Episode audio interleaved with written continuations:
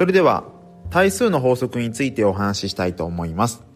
対数の法則というのは、十分な標本数、つまりデータの数の集団を調べると、その集団内での傾向っていうのは、そのデータが属する母集団の傾向と同じになりますよということです。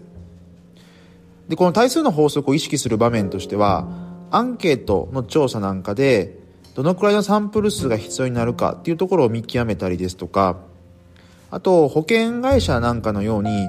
確率が重要なビジネスにおいて、過去の確率に基づいて料金、保険会社の場合保険料ですよね、そういったものを決定するシーンなんかで意識したり活用いただけるといいかなと思います。で、この対数の法則なんですが、先ほどお話しした定義の他にですね、ある一定の確率、ここでは真の確率というふうに呼んでみましょうか。その真の確率を生じる事象っていうのは、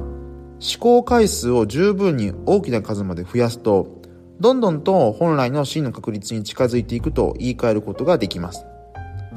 どういうことかというと、もう少し分かりやすくお話しすると、例えば正確に作られたサイコロっていうのは、数千回振るとどの目も出る確率っていうのは6分の1に近づきます。同様にですね、ちゃんと作られたトランプであれば、1枚引いては戻しということを繰り返すと、どのマークが出る確率も試行を重ねるにつれて4分の1に近づいていきます。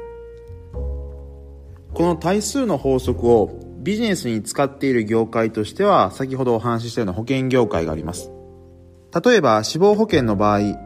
仮に1人とか2人しか顧客がいないと、その顧客がいつ亡くなるかは分かりません。ですが、顧客が数万人規模でいると、例えば男性だと現在50歳の人だと平均80数歳まで生きることができるだろうという前提で、保険料などを設定して確率に設けることができます。また現在だとビッグデータの技術を活用して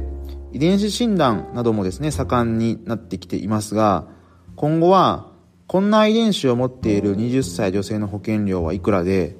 一方でまた違った遺伝子を持っている30歳の男性だと保険料はいくらといったようなことが、算定される時代が来るかもしれません。あるいはですね、IoT の技術が進化して人間のあらゆる行動の解析が進むと、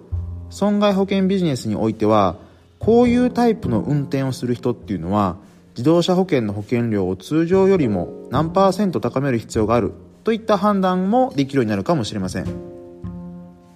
そしてこの対数の法則はですね、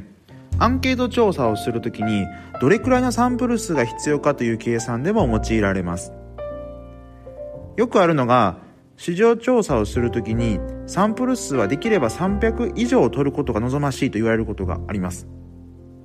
で、これもですね、まさに対数の法則に基づいて計算されているわけですが、サンプル数が小さければ小さいほど真の平均値から遠ざかってしまう可能性が高くなるんですが、サンプル数が300を超えたあたりからは、母集団の確率とサンプルの確率はほとんど同じ数字になります。テレビの視聴率調査なんかでも、東京、大阪、名古屋の600世帯に調査機を据え付けていて、統計学的にはかなり高い信頼性の数字を得ています。はい。ということで、今日はすごくざっくりではありますが、対数の法則についてお話ししてみました。普段皆さんなんとなく意識していることかもしれませんが、改めてしっかりとその知識を整理するために今日のお話を役立てていただけると嬉しいなと思います。ということで、今回はここまでとしたいと思います。また次回の放送もご期待ください。